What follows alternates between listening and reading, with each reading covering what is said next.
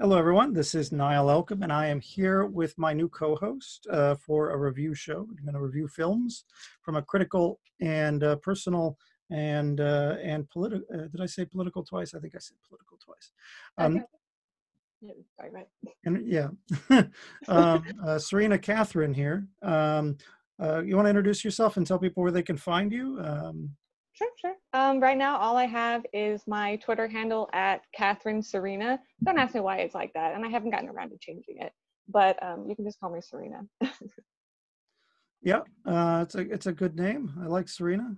Um, uh, a little bit more um, uh, what do you call a little bit more um, uh, familiar than Niall, I think, for people. Uh, so this, the movie we decided actually we had another person that was going to join us, uh, C. Thomas Payne. I don't know where he is, but he has not shown up, um, and I haven't heard from him since seven this morning.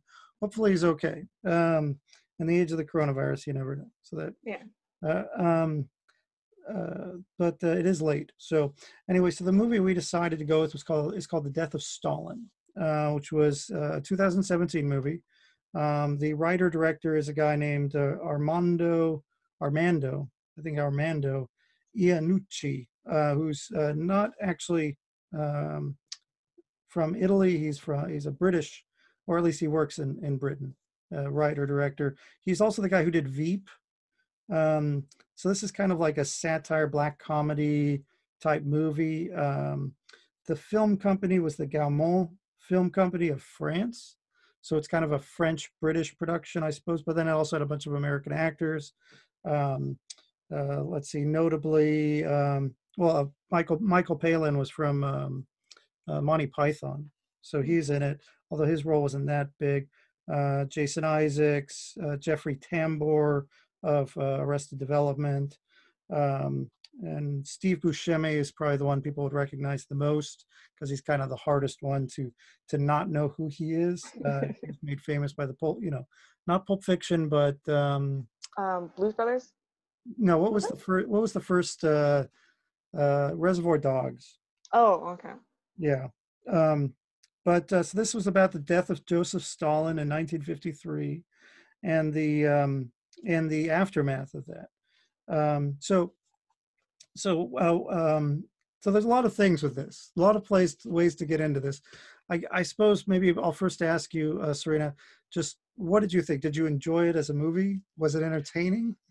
Um, yeah, it was definitely entertaining. Um, it kind of changes your point of view when you go in watching the movie, kind of critiquing it. You probably should have watched it once and then just watched it again. But overall, I think I really enjoyed it. I like dark comedies, I like dark satires and stuff like that. So it was kind of right up my alley.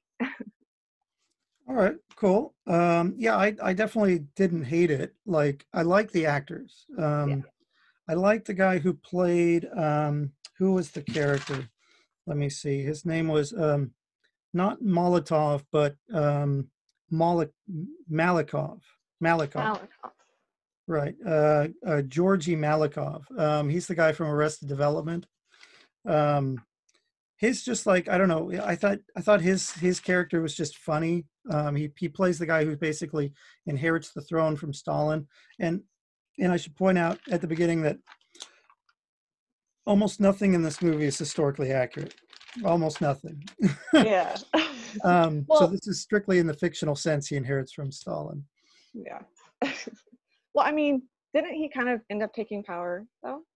I think he may have, um, but the role he was in before he took power was not his role. And the person who actually headed the meetings initially, right afterward, was um, Buscemi's character, which is Khrushchev, who be- eventually becomes the leader. So I think Oh. Yeah, Sorry, I was confusing the two characters. Yeah. Okay. oh yeah, yeah, Buscemi is Khrushchev, um, who you know becomes I don't know what his title later becomes, but the you know the chairman, Chairman Khrushchev, or uh, Prime Minister Khrushchev, or Dictator Khrushchev. I don't know what what the titles were. Um, let me see, what was Khrushchev's? I can look that up. I think it's something like committee party leader or something like that. Yeah, that's that's what it was at that time. But later on, Khrushchev like introduced um, uh, what they call reforms throughout the movie, which uh, really are liberalization, economic liberalization Uh, they try to tie it in with a bunch of like, oh, we're not gonna we're not gonna have the lists out anymore and like the reign of terror stuff. The problem with that part though um, is that that had already stopped like in the 30s. Like the time this movie happened, the the reign of terror stuff was no longer a thing. Like there were might, maybe a few things that happened, and there was still a, a lot of anti-Semitism, and there were um, there were there was that the conspiracy of the Jewish doctors thing. I think was a real thing that uh, Stalin went after Jewish doctors Yeah. for. But I don't know that all doctors were Jewish, and and so the idea that there were no good doctors in Moscow is probably not accurate either. Um, well, I was actually reading about that. There was um he did kill off like the nine um, doctors in his cabinet for this plot, and that the reason um when he had his stroke, all of the medical staff were newly um, new doctors, so they didn't really know what they were doing. they just graduated they didn't have very good experience Yeah. and maybe he did that because he was so paranoid he just didn't want to take any and doctors tend to be i I mean if you think about it, you just had a um, uh, this revolution uh, against the bourgeois right? Um, doctors you know are tend to be members of the bourgeois right? Um, yeah, unless at they the, yeah unless they were trained and brought up inside of uh, you know some kind of communist or socialist system um, like a cuba or something and maybe they're not a bourgeois in, in cuba um, or good later on in the soviet system. Um, but the actors in this movie um, uh, don't do a russian accent they use their regular accent which uh, i you know i, I did appreciate i, I read uh, the review by um, uh, the guy who took over for Ebert. He's at ebert.com, or at least one of the people on ebert.com. I don't know if it's one guy or multiple people, but the person who you know um, did the review of this movie gave it three and a half thumbs up, which is basically as high as Ebert really generally went. It, it was three. It was it was a one to four system, right? oh okay. For Ebert. Um, so three and a half is like you know a nine out of ten, um, or eight out of ten, I guess. Where's that? Would that be a nine out of ten? Anyway, um, fractions they're hard. Uh, um, but you know, he was like he was like saying, you know, just having everyone do their regular accent instead of like really crappy Russian ac- or so or, or U.S. I guess they'd be Russian accents now. Um, you know, maybe just preferable. Like if you know anything about what the actual Russian accent is supposed to sound like, or the various you know uh, versions of it, uh, hearing people um, just completely destroy it is is pretty irritating. So like this works. Like he said, this works, and I agree. I don't know. I, I, did that work for you too? It did because I've watched movies where the accents are so bad and so distracting that I can't even pay attention to what's going on in the story, or let alone understand what they're saying. so yeah, it was nice that they didn't. If they weren't confident in doing it, they didn't even try to, and I appreciated that. Right. Um, and I mean, it, it is a comedy. Um, I think I would have liked it more if it didn't feel like just a huge propaganda piece, right?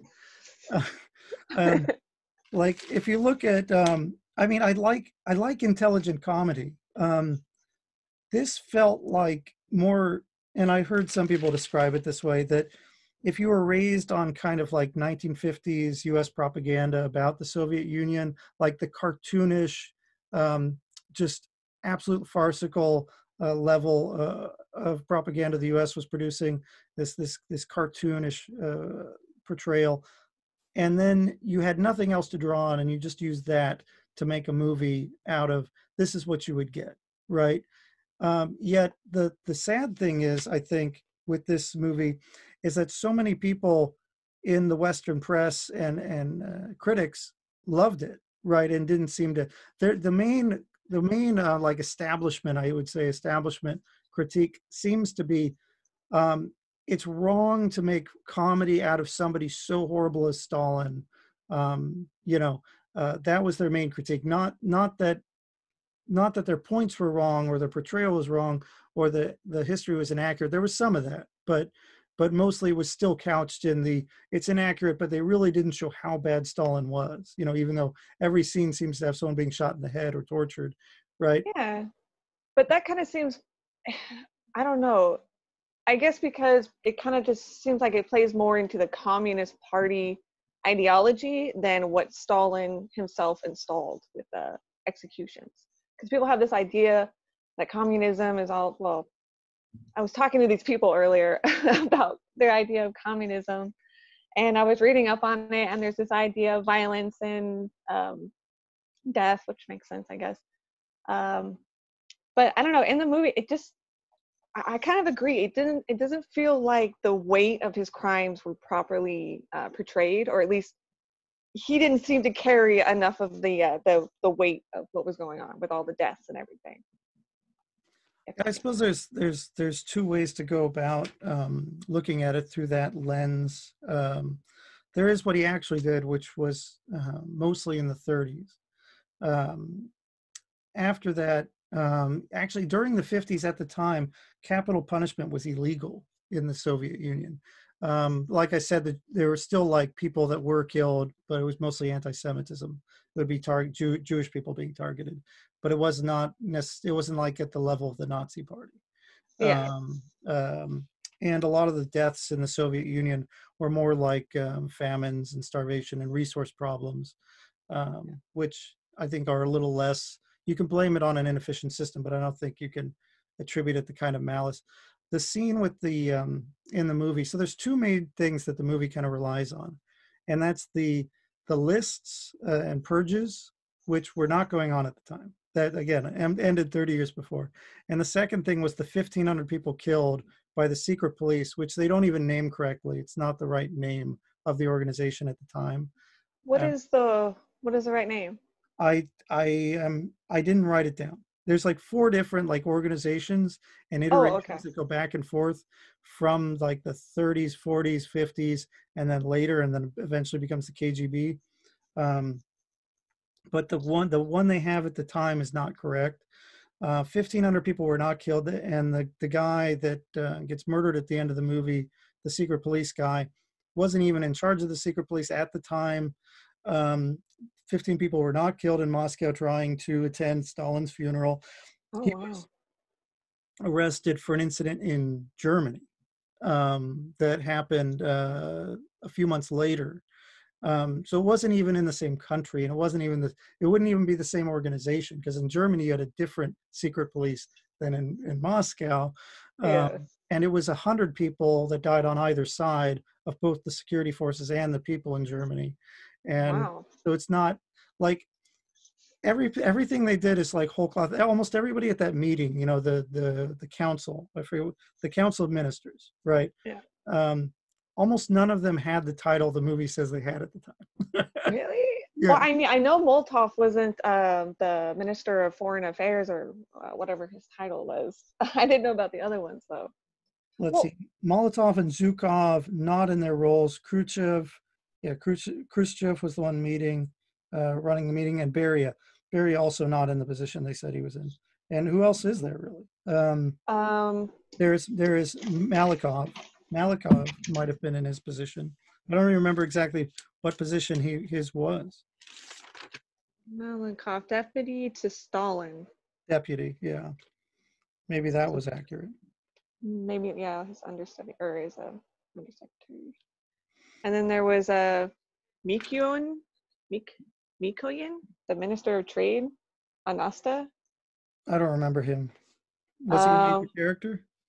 He, um, there were the last two characters that kind of barged in slow mo, um, right when Stalin was discovered when he first had his stroke.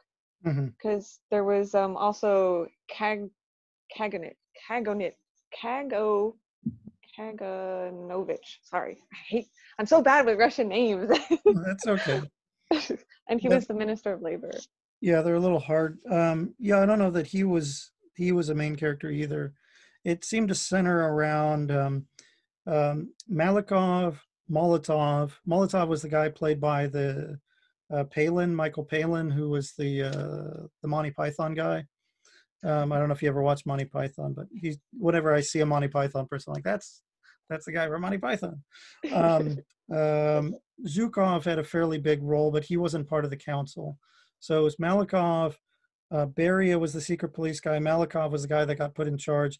Molotov was the, I think, the foreign minister, who's Michael Palin, who's like the, um, we want, uh, it would be very anti-Stalin to be factional, so let's not be factional. Everyone, let's get along.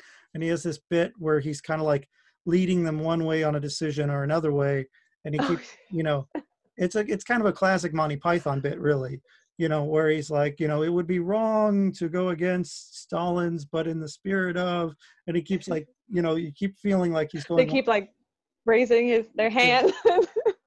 That was one of my favorite scenes. Because he's like the balance on the pendulum right of uh Yeah. On the scales of which way the decision's going to go. his Uh, character was interesting because he was on stalin's last list but he was fighting the hardest to keep stalin's ideas right. Yeah well i mean the, a lot of it i think they were trying to portray the farcicalness of um of of of a period of time but they're compressing so much time into one area or one time period one moment in time that um it's kind of like taking all the bad stuff of the soviet union and compressing it from 40 years into like a one month period right it's like the stuff didn't all happen at the same time um like uh, the recording, uh, the opening scene of the orchestra when he got the recording, and then when he had the stroke, he had the stroke nine years after he got the recording. yeah yeah So yeah. Oh yeah, Um, yeah. oh. Yeah. Sorry, uh, just one little thing uh, about the little note that actually did happen, and Stalin sent um, oh I can't remember her name, Maria, uh, like twenty thousand rubles Did, did note. she actually send a note? I didn't see the part about her sending a real note. She said I, sent I a saw the part where she got paid by Stalin, but I didn't see the part about the note. She didn't say, like what was said on the note wasn't accurate she said something along the lines of i'll pray for you or i'll keep you in my prayers or something like that which is still Right? It's like mid, Midwesterner. Oh, bless you. Right? Kind of. You know, fuck you. Right? yeah like yeah And they portray her as being very religious, right? Maria Udina, uh, played by that was Olga. Let me um, see her name. Kurilenko. Kurilenko. Yeah, she was a good. I mean, she was a good actress, I think. But I mean, it was kind of like I felt a lot of things were just kind of like um, an axe to grind on a lot of issues. Oh wait, I think we got. See, Thomas Payne is joining us. All right, oh nice gonna have. All right, let me see. He's joining, um, which is good. We're doing it live. Mhm. Hey, C. Thomas, can you hear us? Hi, Niall. Yeah. I just now got a notification on uh, the link. Oh, okay. The Twitter, Twitter slow, slow Oh. uh, snail mail. Apparently, apparently, how we doing? Oh, I, we're doing all right. Uh, we just we've just been going for uh, I think uh, 20 minutes, and Oh. uh, uh, we we figure we gave you 15 minutes past, and I hadn't heard from you since seven this morning. Uh, Right, right. I, I, uh, I've been looking. I've been looking in on Twitter and just seeing your last message of a thumbs up when I said I would be looking forward to, to getting together tonight. Um, so, wish I But could I'm, have. I'm thrilled. I'm thrilled that you you um, you made it um, because um, uh, me and uh, Serena are only going to be able to go so far on our own. And yeah think it's fun with three in the mix. Hi, Serena. hi How So- are you? good what do you, what do you prefer to be called Thomas is fine. thomas okay Yeah, yeah. So you can tell this is uh, we've done a lot of preparation and meeting. uh, so C. Thomas Payne, uh, it's a great name. Um, where can people find you, by the way? Just uh, just since you're popping in, and just say a little bit about yourself. Um, well, uh, you can find me uh, on social media on Twitter at C Thomas Payne um, or Facebook at C Thomas Payne. And that's I think yours is underscores, right? It's C underscore Thomas underscore Payne. Correct. Yeah, yeah, that that would be right. Yes, Yeah, and it's P A Y N E. that's right. Also, yeah. Um, but yeah, so the death of Stalin. Um, uh, I'm assuming you watched it since uh, you picked it, right? I, I did. I watched it more than once too. Okay. I, I, I, I, which is a really good sign. If I like a movie a lot, I'm going to watch it more than once, and I, I, I, I'm, I'm sure I'm going to watch it more times as well because I really got a kick out of it. I found it. found Good. it- There were a lot of good things about it. Um, I, I felt like it had a lot of good moments. It had a lot of good actors for sure. Oh Um, man, yeah. I thought you know performances were just uh, really really good, and um, uh, there's so many characters. You know, that that, that uh, how you know a film can be organized to be that as as concise and well composed as um, as as he managed to do this one. Um, I think if you It's did know remarkable. anything about the historical basis of what he was, uh, what it was based upon, um, I think uh, in a vacuum, it's a great film. Um, I think in the context of Earth and and our history, um, there are some problems. Uh, but but yes, um, but we're laughing about them. See, Yeah. we're even we're even laughing about them right now. At a least, little- yeah, they, a little piece of trivia: the Gaumont uh, Film Company that produced it is the oldest film company in the world. They were founded in 1895. Since I like trivia, and hopefully our audience likes trivia, uh, because I'm not going to have much for you very often because it requires me to do homework and make sure my trivia is correct. So only rarely do I actually take notes. well, you need staff. You you need you need staff. I do. dedicated assistant, fact assistant. That's the, that's the problem with um, independent media is everybody who wants to get involved in independent media wants to be the star, including nobody wants to do the hard work. Um, uh, but so okay, so this was about the death of Joseph Stalin in 1953 from a cerebral hemorrhage, which he was initially paralyzed for, and then died from a little bit later. Um, so so you obviously enjoyed it. We got past that part. Um, did you look much into, uh, or or do you have much knowledge of of the history involved and um, and what was maybe not so correct, or, or have any idea of like Well, yeah, enough so to, I mean, I, I'm not really a, a Russophile. I mean, you know, like, or, or a, a, you know, um, uh, an obsessed. Oh, I'm not- I'm not fan, either. Fan, fan of Russia, but yes, I mean, I, you know, I was aware that Stalin died like a year after I was born. So I do, I, I didn't know about it at the time that it actually happened, but, um, and looking back at, uh, things that happened during my lifetime. That's one of the ones that stands out as uh, uh, kind of a big deal. So I know I knew a little bit about it. I know enough about it to know that the you know the story in the film is not you know, and it doesn't have to be. It's not like hundred percent uh, accurate in terms of the timing and so forth of uh, um, you know who what what happened when exactly. Um, but uh, uh, and who knows whether you know the dialogue and the way the story moves along how how i mean you know there's bound to uh, be a lot of disparity between what actually happened and and how this film was put together um, but yeah Yeah, I'm not enough. of a- I, I don't, almost everything I know about what's wrong with this movie comes from the research that I did because I'm not a historian. I'm not somebody that reads a lot of history. I love history, but I'm lazy as fuck. Um, or rather, I'm so uh, uh, uh, OCD and obsessive compulsive that I don't find the time to read history because my hands have to be busy doing something else all the time. And that's, you know, I'm going to get some milking cows. That's what that's going to be. I'm really surprised that isn't a thing, just like a milking cow distractor. Yeah, just think. I mean, if you have obsessive compulsive disorder, running a farm is probably the perfect job for you, the perfect uh, distraction. Although I find that obsessive compulsive people tend to um, do things uh, that are not practical, and all your animals and your crops will probably die. So, um, just depends on how successful or or how what is that called? How functional and obsessive compulsive you are. right right Um, right But uh, oh yeah, the the secret place was the NKVD in the movie, and they were called that at one point. Um, Right. But uh, but they weren't in the time period. They wouldn't have been called the NKVD. It would have been something else. Um, but um, but yeah, so there's there's lots of things that are inaccurate um, that we were talking about. So for one thing, the the um, the purges and the lists that was not happening at the time. Like that was over decades before this time. Like that was the 30s. Um, and then the other major thing is the 1,500 people that get that die at one point um, uh, trying to visit Stalin.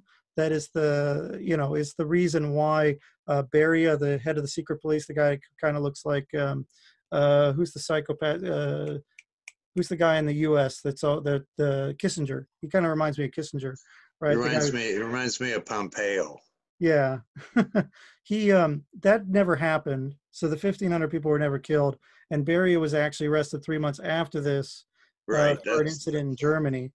Um, Right. So, so lots of the basis of it. Also, another thing I hadn't mentioned before that popped up was that the idea that they brought in people off the streets to listen to the concerto, and that there's this comment made in the movie that like this is probably these people probably have no idea what they're listening to is actually really historically inaccurate because at the time there was a huge effort to uh, make egalitarian uh, cultural like uh, you know the, the access to cultural um, uh, media right? So so poor people were were like being encouraged for a long time before that to um, absorb the the kind of culture like music and such that wealthy people had been uh, only privy to before so that also would not have been accurate um, but you know it's just kind of like little details um, and and that scene with the re-recording the thing is based on a real story um, with the real with that character uh, Maria Udina, uh, who's the one who puts the note in the rec- recording. But again, I don't think the note is her wishing him death. Um, Serena said it was basically her saying, "Oh, I'll, I'll pray for you," right? It kind of like a passive aggressive thing. And Yeah, because himself he paid. hated religion. Right. Right. Yeah. And she she uh, popped up as uh, sympathetic to religion later on when she was talking to uh, Khrushchev um, about I, I can't remember exact uh, the exact dialogue, but she was uh, uh, she was saying that she oh yeah the the the, the difference between uh, she and he was that she uh, was expecting everlasting life. And Khrushchev said, "Who in their right fucking mind would ever want to live forever?" the endless conversations. You know, Well, it's fairly accurate, I guess, about Khrushchev. Um, the uh, kind of disdain for religion. You know, you're when um, uh, Beria allows the Orthodox ministers to attend the funeral, right? Um, Khrushchev seems like particularly pissed off about it. Um, he apparently, even later on, when he took over, was just not friendly to religion at all. So, I have a question. Now, in the movie, it seemed like he was upset because it was originally his idea, like to gain favor with the people to bring back the bishops. yeah. But did you? I, I was gonna look it up and I totally spaced it. Did you ever find out if that was accurate? Or Khru- Khrushchev is, um, yeah, he is uh, credited with being the Uh, reformer. the Oh, okay. reformer, in quotes, right? Yeah. uh, you notice, yeah, there's this this this stream in the movie of um, of pushing this idea of like Khrushchev is just kind of an uh, honestly wants to help instead of Khrushchev just being a craven, greedy son of a bitch who's like Yeah. trying to undo a lot of you know and let the wolves in, um, uh, uh, have powerful allies that become oligarchs that will you know, you know, lift you know make him a powerful person. I'm not sure what all the dynamics were if that's true or not, but it's just kind of a given uh, the way it's portrayed. Um, Serena, just like politically, like what do you think like this movie's purpose is? Um, like, or how does it? What's its operative kind of effect on the viewer, uh, apart from whether it's intentional or not? oh gosh. um.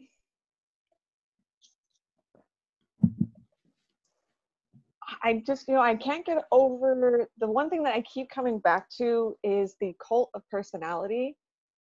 And I don't know if this will really answer your question, but the the cult of personality that comes with communism and with Stalin, and that was kind of portrayed, like even though he kept these people poor and murdered their families, they still went out in droves to his funeral and they weep for him and everything. And I think it's politically it was continuing to push the idea of communism is bad communism is for the sheep. And i'm not advocating for communism don't get that confused but i think it was kind of pushing the red scare. Um i don't know. I, I might i might have to think on it a little more can i come back to it Oh yeah, you can come back to it. But yeah, but yeah, there's definitely there's definitely a an idea that when socialists do things, it's cult-like, and when capitalists do things, it's good liberalization, right, and reform. Uh, how about how about you, Thomas? Well, I think uh, you know the film relies pretty heavily on on uh, a Cold War mentality, you know, Russophobic type uh, attitude um, in a lot of ways for the for the humor to work. First of all, it's in English and you know, British and Americans, you know, and there's a lot of I mean, you know, so I mean, it's it's it's satirical. I mean, I, I don't think of it as farce. I it, it, it's it's a satirical piece where based on a comic book, you know. So and and you get get the feel. It feels like a comic book watching this film. You know, the characters are all you know they're caricatured and they're stylized to fit the you know uh, the way that um, the storyboard was written, and it's beautiful to uh, to take a comic book and turn it into a film. I mean, uh, the storyboard for making the film is is the comic strip. The, you know, the, is in the comic book already. I, I would agree that it's more of a satire than a farce if the satires, the caricatures, and the exaggerations were based on reality, which they do not seem to be.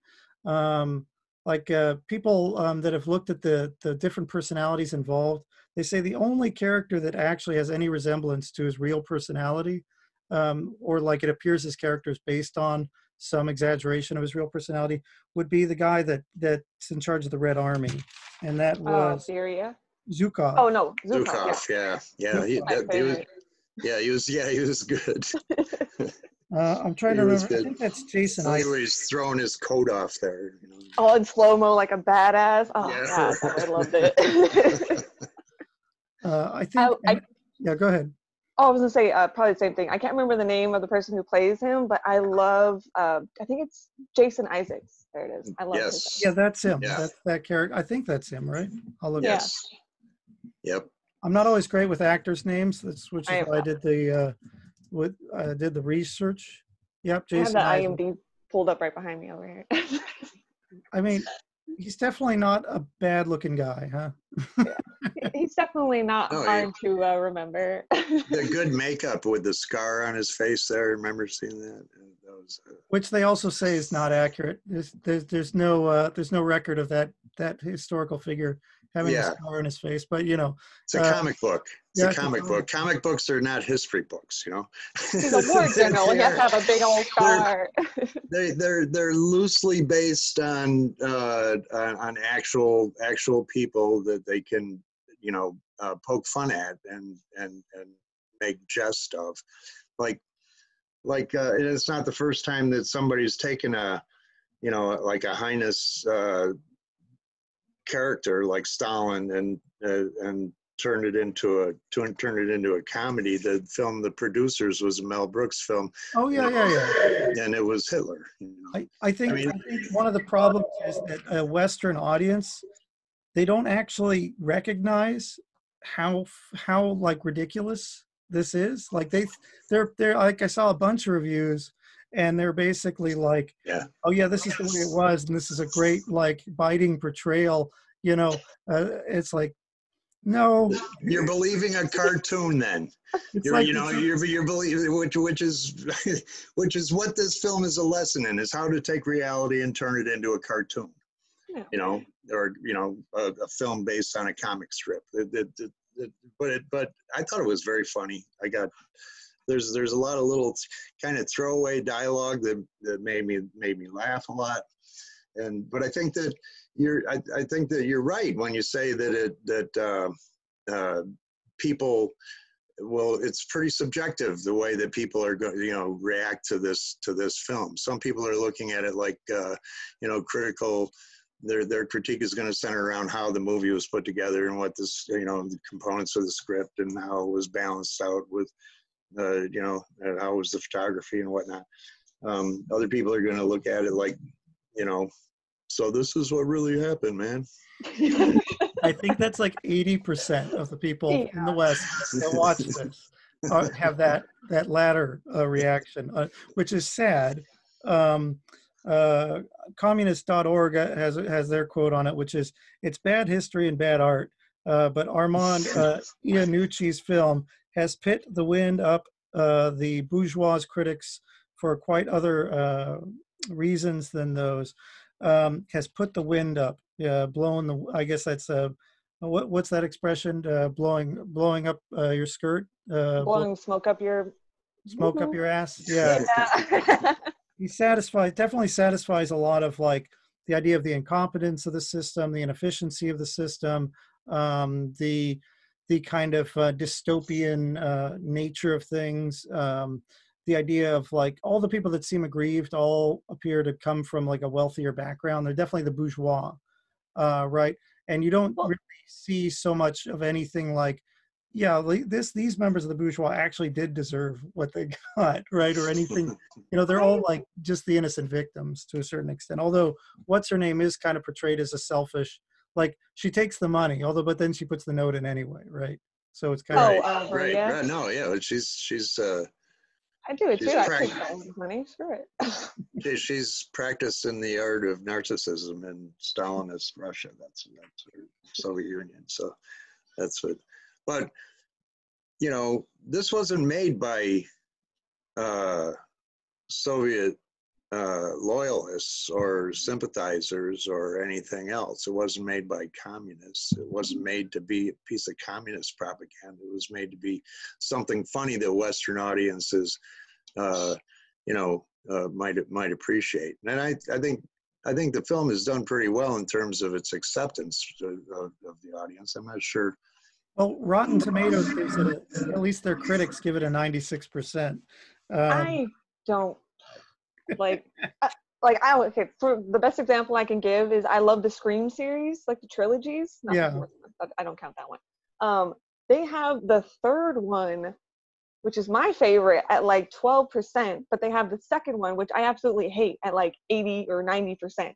So yeah. Well, I don't mention Rotten Tomatoes um, to give credence to their valuation. It's right, right. No, yeah. yeah. That, that, that's, that's that's probably the highest of the high marks, and uh, well, I mean, Ebert, RogerEbert.com's uh, editor, uh, Glenn Kenny, gave it three and a half stars out of four, or three and a half thumbs up out of four. I don't know if they're stars or thumbs, um, but which is pretty high for for what Ebert used to do. Unfortunately, Ebert's no longer with us. I used to love yeah. reading his uh, reviews. I'd often just read his reviews to see if I wanted to see a movie. Uh, yeah. I actually, I, I, you know, if he liked something generally I would like it. Um, and he would give good reviews of stuff that was very pop, like, but also stuff that was cerebral and intellectual or comedic, right? Usually, if there was something to the film that had, art, you know, a film value of whatever sort, he would give that credit, right? He was not a snob, but he was also not like the opposite of a snob, which is somebody who's like, so down to earth that they can't appreciate anything you know they, they haven't you know a reactionary view to anything that is cerebral right he, he wasn't that either which i really liked about him just too mm. bad that he's gone um, uh, although I probably good because if he was around much longer, I'd probably find out things about him. I didn't, you know, that would make me kind of ruin your opinion of him. Yeah.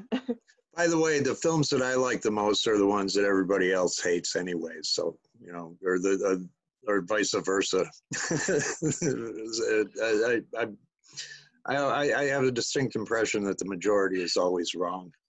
Yeah, I've, I don't even read reviews anymore because generally I always am on the opposite side of their the majority opinion. If they love it, I hate it. If they hate it, yeah. I love it. you guys want to you guys want to wrap for a second? I or just keep talking. I'm gonna I'm, I'll be right back.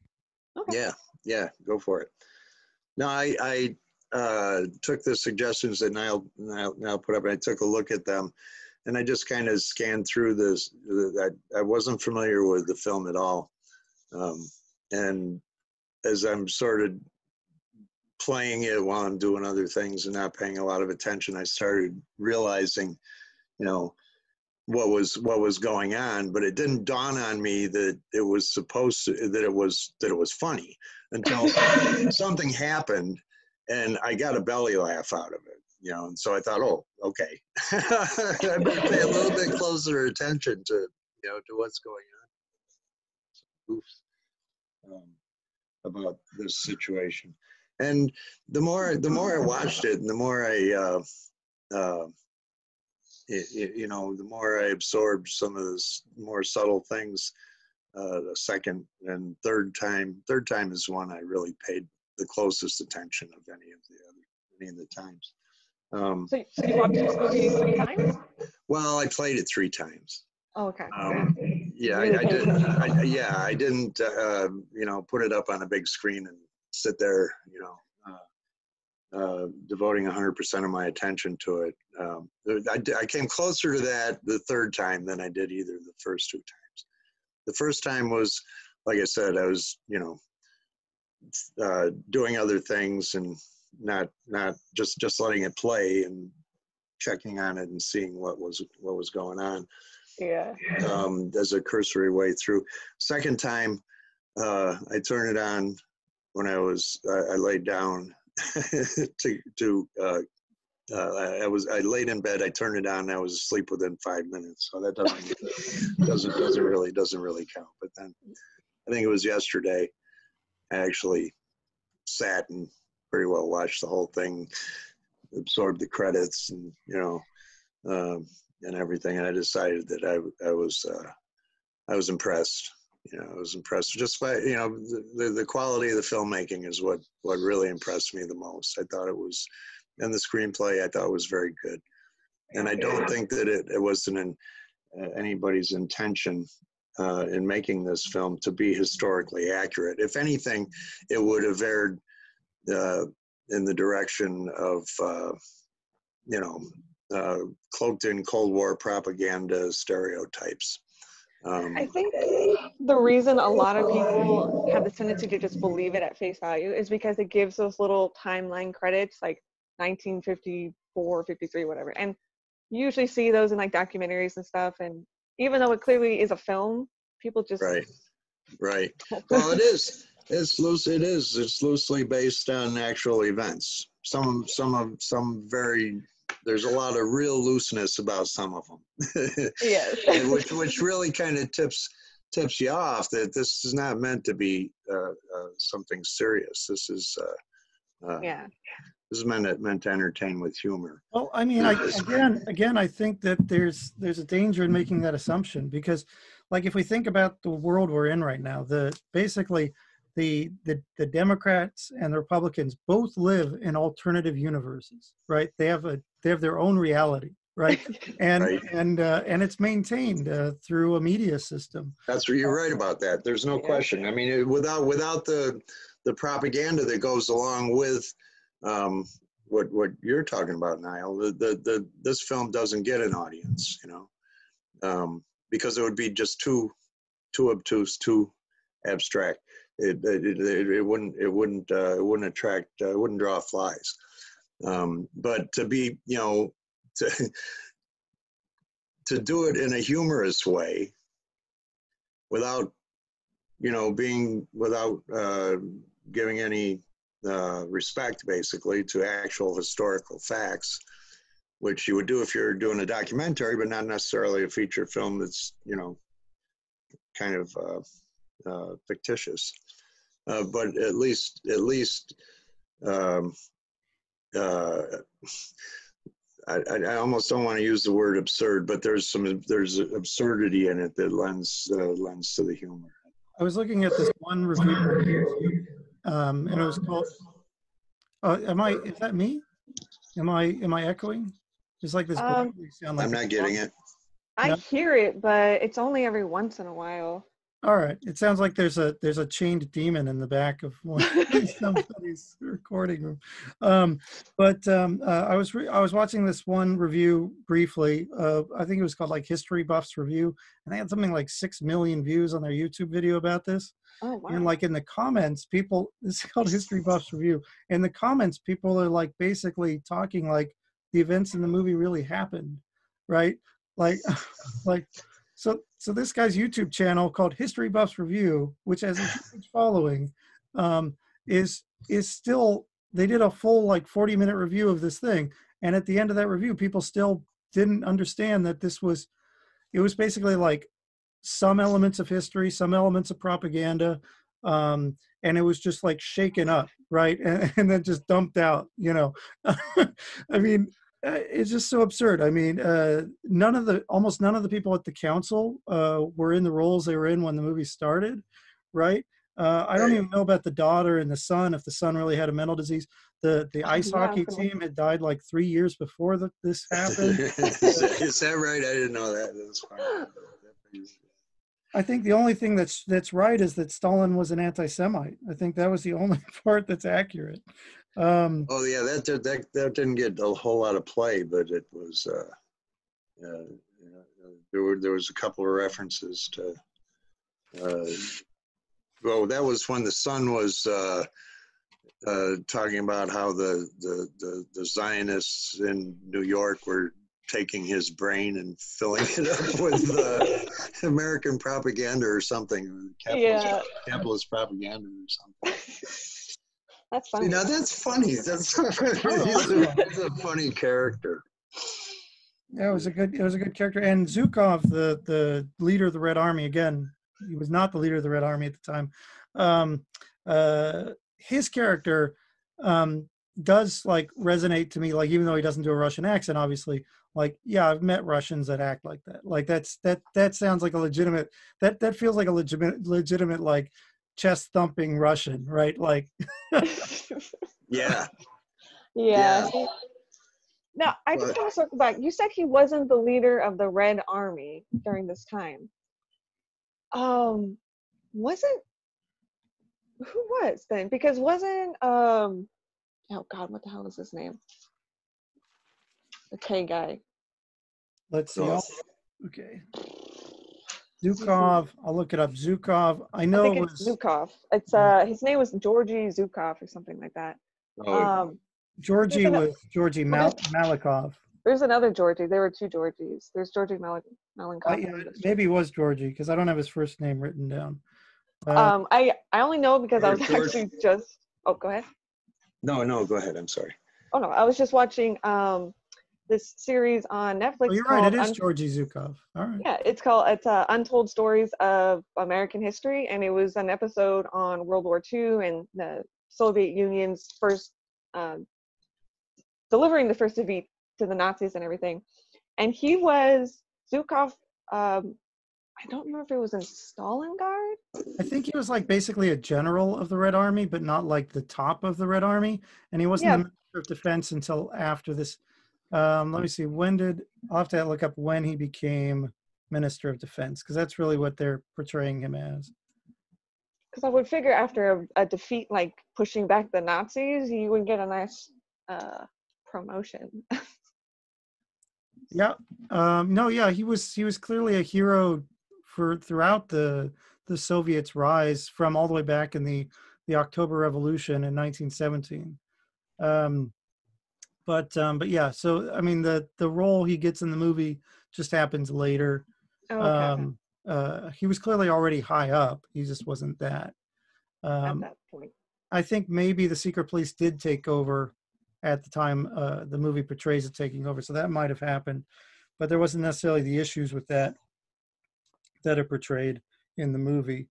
Um, but um, but yeah, so so I mean it's it's interesting uh, for sure. Oh oh, uh, Russia, by the way, and some other uh, former Soviet um, nations uh, banned the movie, right?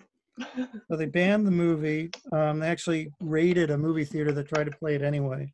Wow. Of course, the basis of them banning it was not that it was um, not just that it was offensive to them, but it was just it was like fake news. It's like this is too much bullshit in this.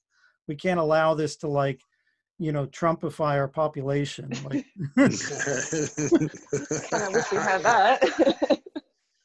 I mean, I'm not a supporter I, of. I, get- I get that. It's, uh, that doesn't surprise me. I, I, I, uh, I'd wondered about that. You know, like how uh, European and uh, Russian and other nations' audiences would uh, uh, would receive this uh, this film because it's it's it's it's clearly made for Western audiences anyway. Oh so yeah, sure. there's no getting around it. It's just, you know, and the prevailing attitude toward uh, uh, Russia, and uh, a country that the United States has never been to war with, as far as I that, that I know. Um, you know, like an actual shooting war. Yeah, not a hot war. Yeah. Um, uh, is is that Russia bad? We good.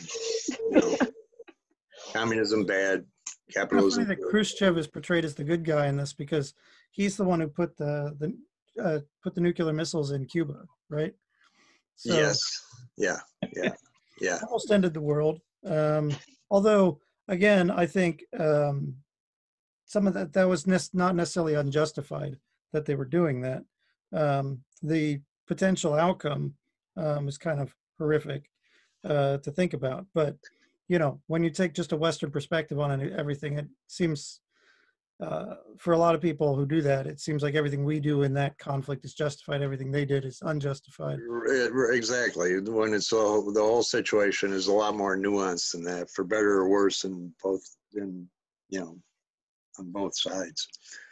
Um, yeah, the U.S. had missiles in Turkey pointed at Russia.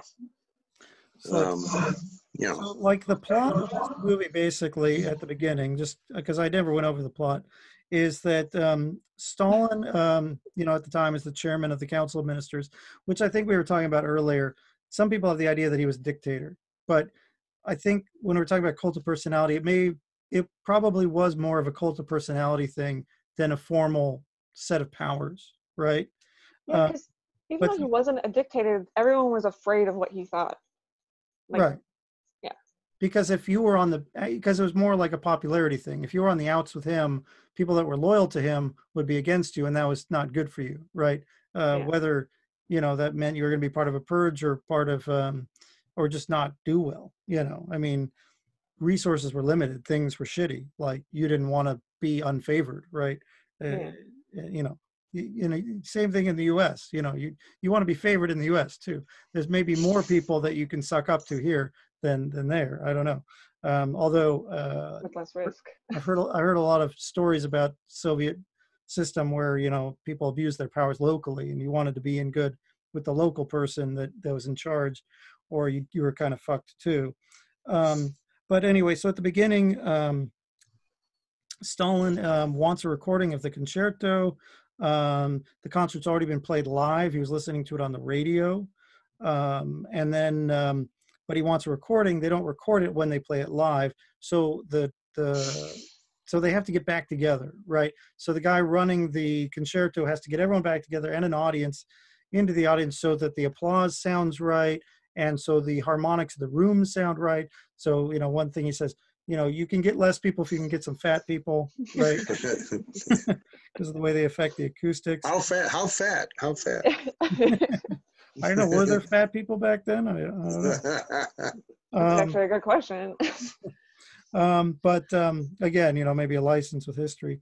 Um, the pianist Maria, uh, Maria Yudina, who's the, portrayed as the religious character who doesn't seem to care about being purged by Stalin because she's going to go on to an eternal paradise for all of her capitalism before the revolution or whatever.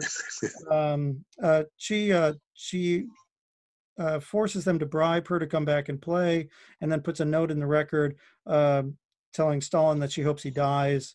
Uh, when Stalin goes to re uh, listen to the concerto, he's listening to it. He reads the note, and he does actually die, or not die. He has the cerebral hemorrhage, stroke, um, and then he becomes paralyzed, lying on the floor in his own urine.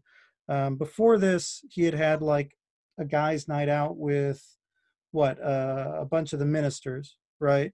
Central, com- central committee, basically, most of the central committee was there. And he, and he puts Molotov uh, on the death list because of some joke he didn't like, right? And actually, Molotov wasn't even at that meeting um, in reality. yeah, which is weird, right? Maybe that's why he got put on the list. What he doesn't want to he doesn't want to watch the cowboy movies with me. Apparently, that's accurate. Stalin did like cowboy movies. Yeah, he's a big John Wayne fan. Um, but yeah, so so then Beria is the head of the secret police. Um, again, I, it reminds me of Kissinger, um, played by Simon Russell Beale. Um, he tries to consolidate power and strategize, right? So he gets um, he gets Molotov, who's the council of minister or the foreign foreign minister, I believe, taken off of the secret uh, off off the purge list, and gets his wife um, released from prison. Um, which the whole movie he's he's trying to rationalize whether his wife was unfairly imprisoned in the first place or not because he plays like the dyed in the wool indoctrinated even my wife was guilty and deserved to be purged guy i think by the end he's finally like okay maybe my wife's okay and it was only because of uh, uh, how do you pronounce his name? I've been pronouncing it Beria. Is it Barry?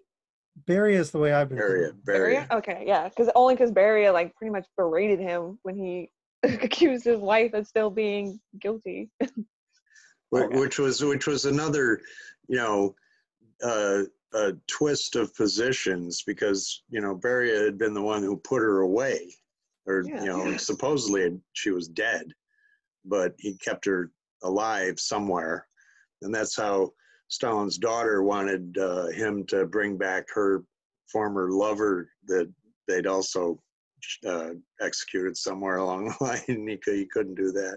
So he brings he brings her back. And now you know he's trying to convince the husband that that uh, you know that that she was she was innocent and he's doing her a favor or him a favor by bringing her back uh, to him.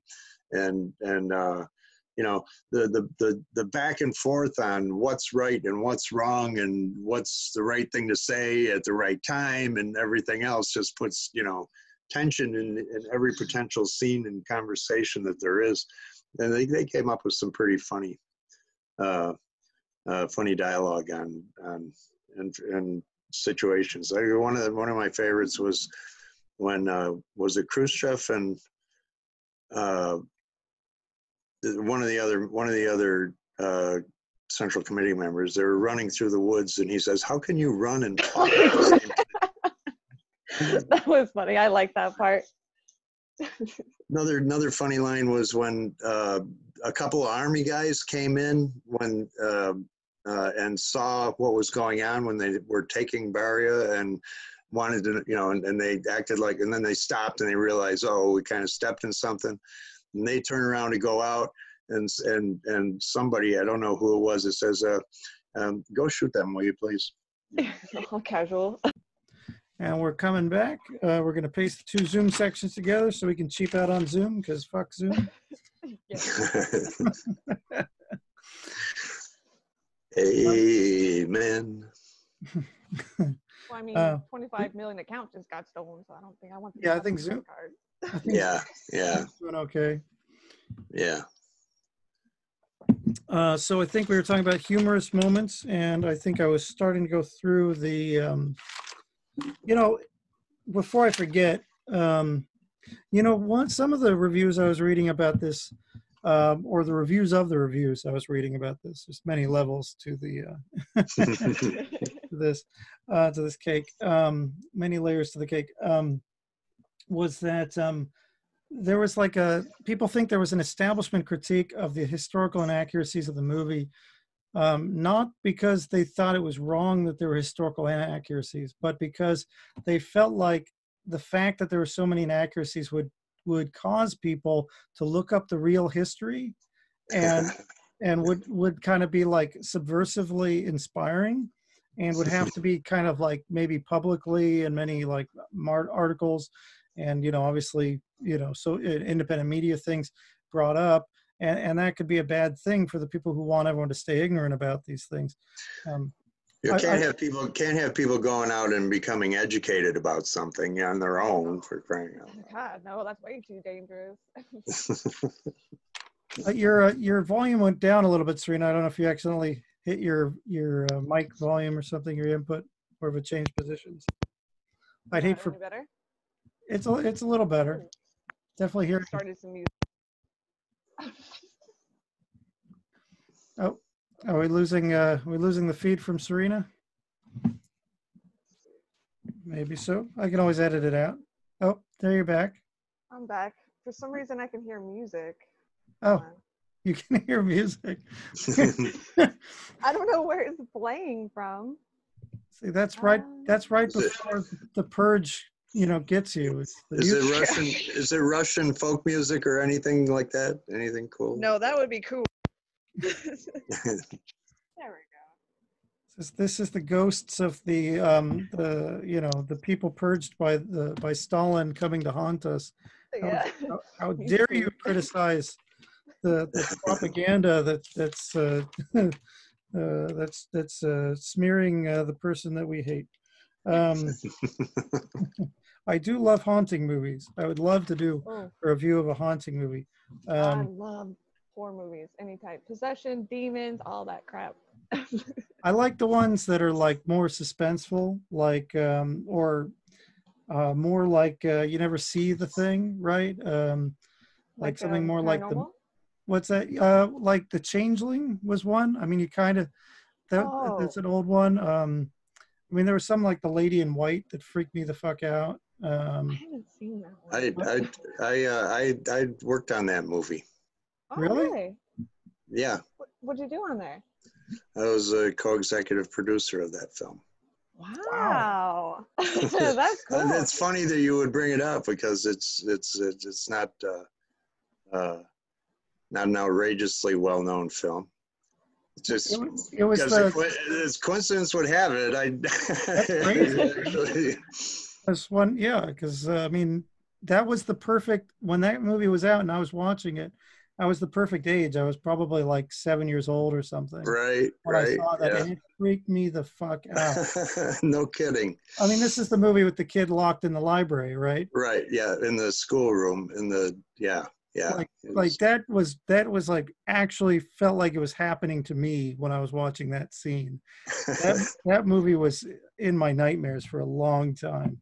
That Uh, particular scene was filmed about 10 miles away from, well, 12 miles away from where I'm sitting right now.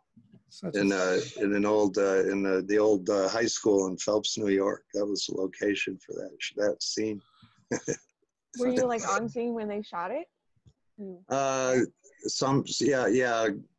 Uh, did, a lot of different times I was, uh, I was there. I was at that. Uh, I was at most. Of, I was there most of the days of when when that was the location. It was shot uh, here in this area, and then studio work was done out in uh, Hollywood for the most part. Little second unit stuff in Hawaii that was. Such a small fucking world, man. But yeah, that's that's the kind of thing I like. That's that, that's something that's pretty pretty wild. That, that you that, that, you know that that you know that film and that it did that to you. Well, I mean, there's certain there's certain things like when you're the right age, but like yeah, um, the movies that actually show you the thing. Like I didn't have I didn't really have nightmares about Freddy Krueger or Jason. It was it was it was those like uh, atmospheric things, you know, uh, the Haunting of Hill House, right? Which the new Ooh. version on Netflix I do like quite a bit, even though they show more things in that um, than you know maybe the original did. Um, tha- that's a TV show, but it's well done. But you know that'd be fun to do. Um, but yeah, so so yeah, there's that idea that this is going to make people look shit up, and that's threatening. Uh, so it's, uh, it was released. This movie apparently was released uh, to be timed with the hundredth anniversary of the October Revolution. So the people that put this out, um, it was kind of like a middle finger to you know the Soviet experiment. It, um, I mean, I don't know how many things had to come together for that to be the thing, but um, but it, it feels like a movie that didn't get a lot of press, um, like in big pop culture. But there's so many big figures attached to it, like you know, it's almost like it was their duty to like smear the Soviet Union or something. I know, I know Well- that if you're Jewish, you're supposed to do at least one movie about like the Holocaust or the Jewish experience. Um, I don't know if there's like a, a similar thing. If if you're a capitalist, you have to make at least one anti-socialist. well, I, I just think I like the, the the idea of the genre, you know, like, uh, the way that it was put together because you could do caricatures of uh, the U.S. government right now of the people that are in the you know uh, leadership of the U.S. Um, in, in in the same way, I mean, you can imagine, you know, John Bolton and and uh, Mike Pompeo and Donald Trump and the situations that could come up with uh, uh, with their jangly motions and interactions. Uh, I, you know, write write the comic strip and and they'll turn it into a movie. I think that I think it's got it's the the the, the idea is. It's not exactly Wes Montgomery who would take an imaginary situation and make a cartoon out of it, like There's a and, lot of uh, rich material. Mr. Fox, but I think that I think that I, I, I love the, the, the humor that the, the potential humor that can go along with it. It's you know poking fun at you know um, uh, big name to people. find- I'm trying to find more room for um, uh, criticism of uh, Trump in my life because, like, for a long time, I've just been like, I hate Trump, and I, I you know, I'm no problem saying it all, uh, you know, fairly frequently, but I don't do it as much, mostly because it's like it's so overdone. You know, it's so Yeah. easy. you Yeah, yeah. It becomes a cold. There's not there's not that much to add to it.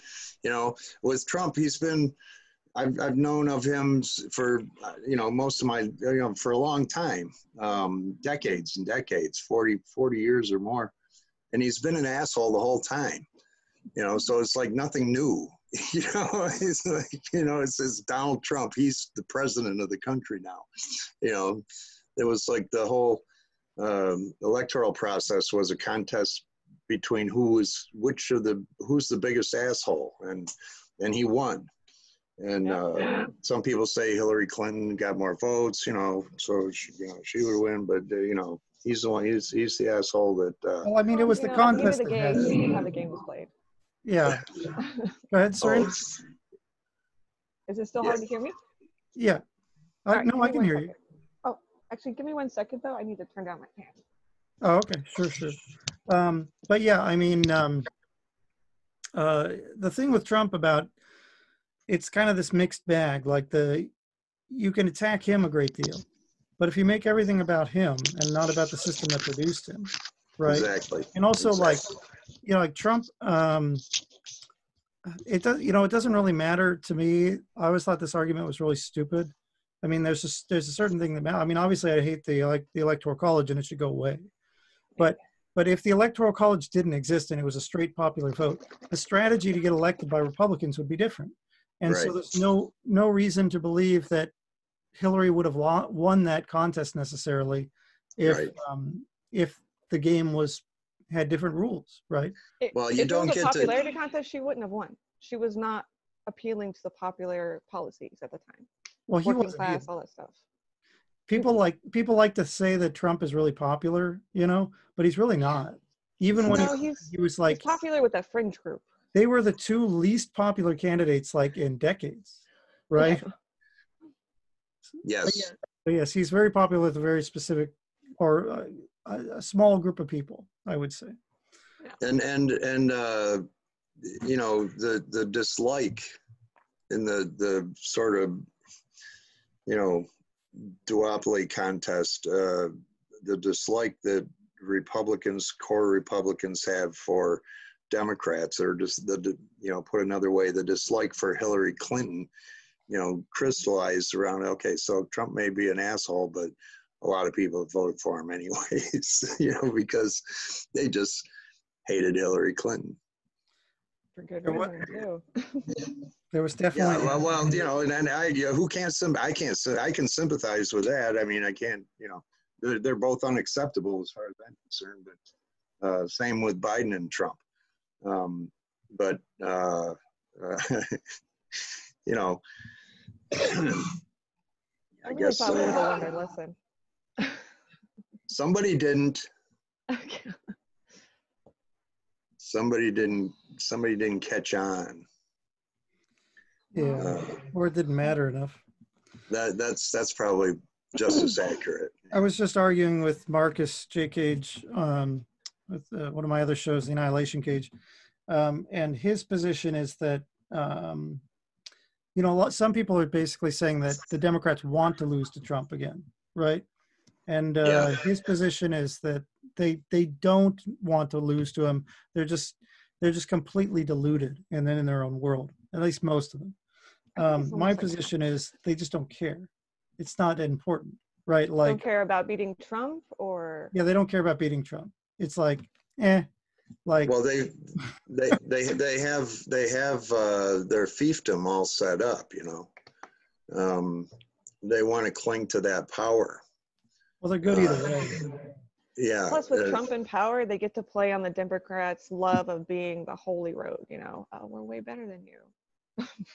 the high road. Well, yeah, if the, if the money keeps coming in, but, you know, lose another big election, you know, Whatever, if anybody ever wondered what uh, Red October refers to, it's the it is that October Revolution, which was November seventh, nineteen seventeen, and November eighth, nineteen seventeen. Um, great movie, by the way, The Hunt for Red October. Uh, yep, those good Yeah. ones. That's probably disgustingly awful if you're actually uh, if you actually know any kind of history or you you know the Soviet like a, a Russian accent. I'm sure the Russian accents are fucking terrible. The Scottish Russian accent, you know. yeah, right, yeah. Sean Yeah, Connery. okay, get Sean Connery. Sean Connery in a submarine. All right, so um, uh, maybe uh, maybe go you first, Serena. Just maybe final thoughts on uh, on the movie. Uh, you can give it a, a one to ten, I guess, on a entertainment value. I don't know if it's worth doing a, a one to ten on a historical accurate or like like uh, any other dynamic, you know. But uh, is is it worth watching? I think I think ironically, it's super worth watching. Like I could see this being like a cult, a cult uh, humorous Easily. you know thing yeah. but but just you know as many thoughts as you want to get in there about it uh um, close this one yeah, out. I I definitely recommend the movie. Um, definitely, if you're a history buff, even though it's historically inaccurate, it's just nice. I like timepieces from that period. Um, so it was nice to see that movie. It was funny. I I was gonna actually mention this earlier. I love the scene when they find Stalin's body and they're all the ministers are kind of gathering around, and the one guy has to kneel in the pee and everything. Oh, that was so funny. But yeah, I think on a scale of one to ten, I would give it maybe like a seven, because it made me laugh, but it's still, yeah, so didn't give me the belly laugh like it did Thomas.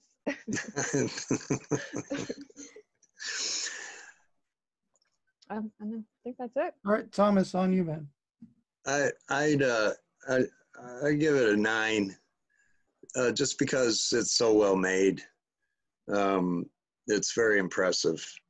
Um, there, there's nothing I can think of to do to improve what they had to work with, and I think that what they had to work with was a fantastic script. That's that that, that uh, very, very awesome performances by every single character in the film, and there were there's a ton of them Yeah. um, and there wasn't one letdown that I can think of at all. I didn't, you know, uh, wasn't disappointed in any any performances, which speaks really to both the, you know, the director and the the talent.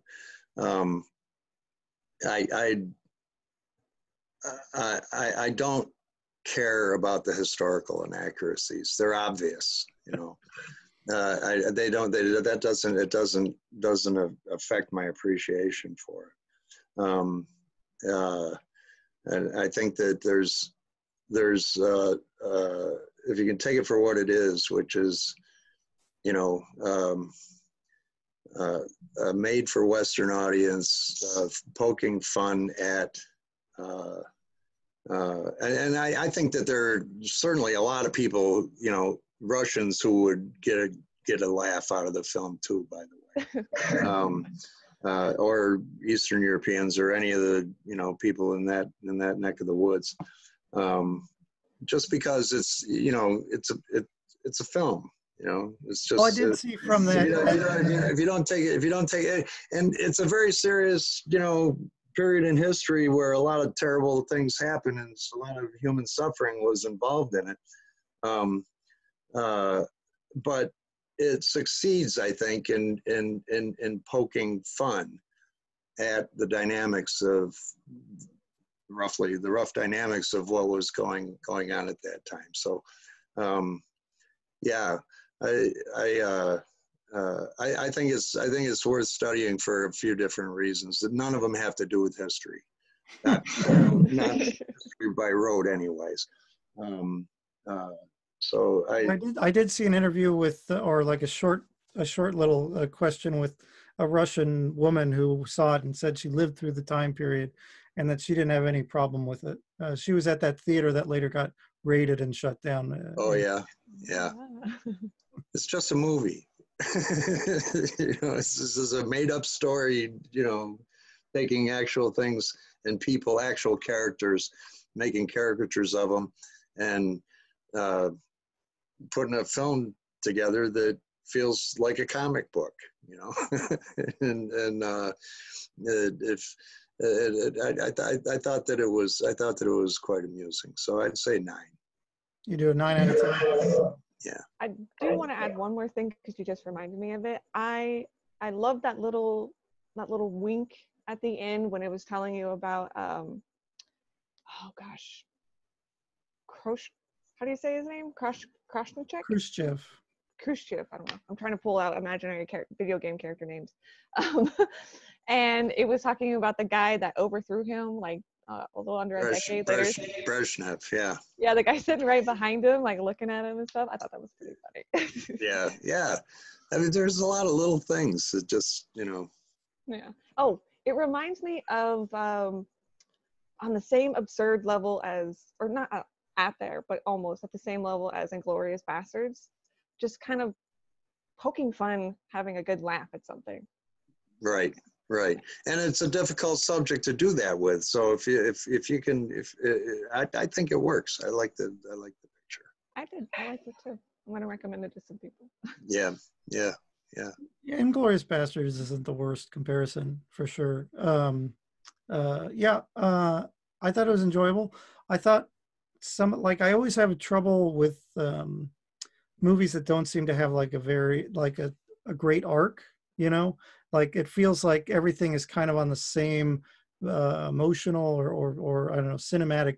I don't know what the terms would be. I'm not a I'm not a film student, uh, but like a cinematic volume right so there, there's like a monotonous to it even if everything's good if it's all if there's not highs and lows so much um, there isn't like we're not invested in any of the characters so i didn't like even when they kill the guy uh, Beria at the end like i mean obviously there's a douchebag they're all douchebags they're killing people throughout the movie Right. so so i didn't i wasn't attached to any character i didn't feel like there was any particular character that was representative of the audience we before we, we started recording we were talking about kind of like that like that neo character like in the matrix right Yeah. that's that's the person who's naive and supposed to like um, discover this cinematic world you know the plot and and then uh, and then be a mary sue at some point um, that you know now masters you know that that the sandbox that they're in. Um, uh, and we didn't have that. And and yeah I, I i like movies where i like movies more when i really relate to a specific character um, or at least i care about any number of characters. Um, maybe uh, a reason why i like haunting movies because i you generally do identify with whoever the things are happening to uh, the ones where everybody's a douchebag i think are less enjoyable to me. Uh, you know the torture porn or murder porn. It's like yeah we hate all these people and we're glad they're getting chainsawed up right? Um, but um, like you guys say i think everybody in the movie does a very good job. Um, there's no bad performances there's no bad actors. The writing is all very solid. Um, so it would only be that kind of uh, criticism and then just like um, I, I i do need to think you know i i do think that media that gets put out, out into the world does have an impact and i have to kind of like assess that. Um, i i do tend to look at what it does to the world not just how i interact with it. Um, obviously there are things that i interact with and i'm like i can handle this. It's cool right? Um, but then if i think about the way it affects everybody else then it's sometimes I'm like eh i'm not a censorship person obviously but i do think about who has the resources and what plots and things are being pushed and what's not being pushed. and so there's you know there's always i always have some negativity towards the media infrastructure that we have in the world especially coming out of the us and the west. Um, but um, but yeah I, I think it is it is a good starting point. Like i think they're right i think it is um, subversive because of what it inspires you to look deeper into like super lazy ocd guy me who can't really uh, find the time to read anything. I bought a book recently. I got I got through the first chapter. And I'm like, no, not going to read anymore. Um, you know, even, even I, you know, I found out all kinds of stuff about the uh, the Soviet period that I, sh- as a super duper lefty, I should know, and I just don't. You know. Well, that's a good thing. I think it's a good thing. Yeah. You know, if you're if you're challenged by something to learn more about it in some way or another, uh, uh, that can't hurt anything. And I think that we have a real deficit of information that is well absorbed in this uh, in this culture about other places in the world. You know, Which is like a uh, yeah, yeah, isn't it? Yeah, since uh, the the empire spans the globe, um, but it, it's uh, uh, it, it, it, if you can, the you know, the the Soviets basically uh, had the same attitude of exceptionalism before Glasnost. Um, in 19 in the late 1980s, and uh, I, I was I was I got a chance to be over there working and and um, and in Eastern Europe and Poland, but I went to Russia a couple of times, and there were plenty of Russians in in Poland in those days. It was before um, the Soviet Empire uh, disbanded, uh, and they were arrogant. You know, uh, we have better is something that you would hear a lot. Mhm. So that that's the kind of pride that goes before a fall. Uh, you know, and and the United States is uh, afflicted with the same disorder. I think. You know, this idea of uh, American exceptionalism that excludes, you know, any kind of uh, understanding of or, or tolerance, even of of other cultures that. Um, uh, if you it's largely based on ignorance just because you don't know anything about it doesn't mean that they're you know that that they're they're inherently bad or evil or you know just because they're different you know they, they have different ways and their culture evolved you know somewhat differently um, you know uh, they write in funny shaped letters or, or symbols you know Yeah, the Russian links. Uh, uh, Serena, did you want to say something there? Oh, um, I can't remember what I was going to say. Go ahead. That's the problem with memory. You know, you get stuff into that medium term memory and then you're paying attention and 12 more things get put in and then the last three things get knocked out. Um, but yeah, no, for sure. Um, if I could spend the rest of my life just uh, visiting other cultures and learning about and meeting, especially meeting the people, you know, uh, and getting to know individuals well that had personally experienced that instead of just kind of like that brochure version of learning about a culture or that product review version of learning about a culture or, you know, um, uh, it would be wonderful. Um, uh, and and and I think that is maybe another subversive thing about the movie because it puts all these characters into the accents of the Western world. Um, it makes you be like, you know, they're not really that different than us, you know, and um, maybe we shouldn't be such assholes uh, about it, right? so well, it, it kind of takes a certain amount of tolerance for being an asshole to get this movie. you know, because of what you just said. It's you know, it's in English, American and British English, and uh, uh, a lot uh, the the it's very nuanced and in in uh, Western stylized uh, language and and motions and stuff, and uh, you know those are those are the things that you just have to just kind of like okay that's that's that's what it is now what's it good for? Um that's a that's a different story. I think i think it you know it's good for a little bit. Of, it's good for some some pretty good humor.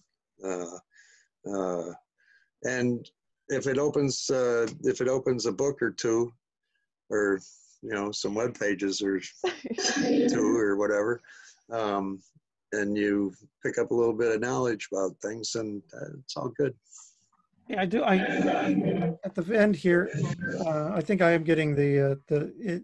It is the feedback on on your side. I think uh, whenever we talk. It sounds like we're Serena and I are being translated into to to satanic on your side when it comes through.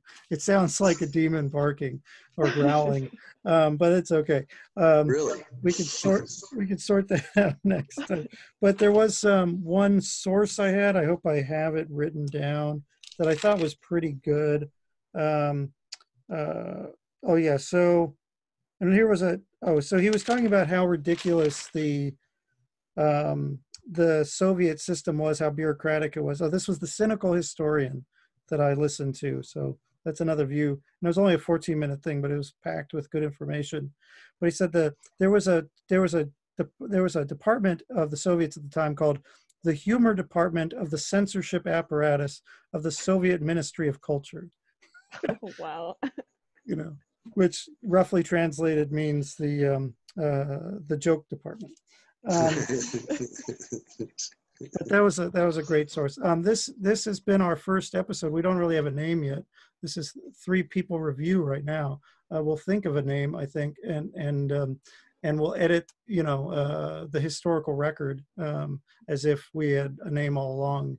Um, but uh, this has been Niall Elcombe, C. Thomas Payne, and Serena Catherine. Um, if you guys all want to say goodbye, I'll wish our audience well and, and wish they do some good in the world. Great to join you guys. Thanks.